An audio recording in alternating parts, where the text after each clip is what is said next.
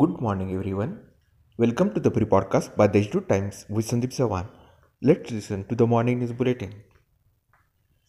Chetan Rajapurkar, ancient coin collector and researcher, yesterday spoke on the topic rivers in ancient coins at the Godavari River Festival.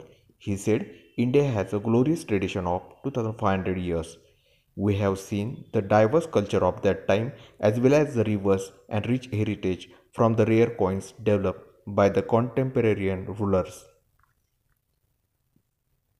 On the backdrop of rising craze of online gambling among youths, Commissioner of Police Deepak Pandey has sent a letter to the state government demanding changes in the law. The Maharashtra Organized Crime Control Act requires action against those who gamble and gamble online, the letter stated.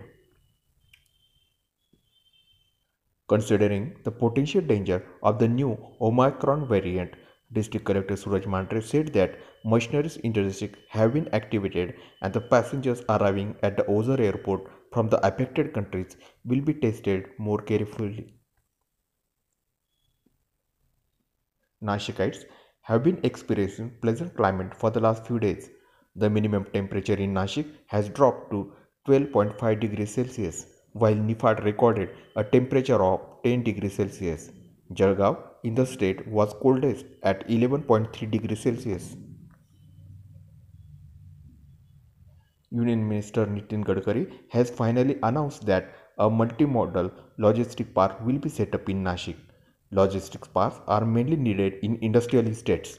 The park is used to house the products of companies. The logistics hub will have truck terminals, cooling plant, workshop, wholesale mall chain, this will reduce the traffic in the city. It will also help reduce urban pollution.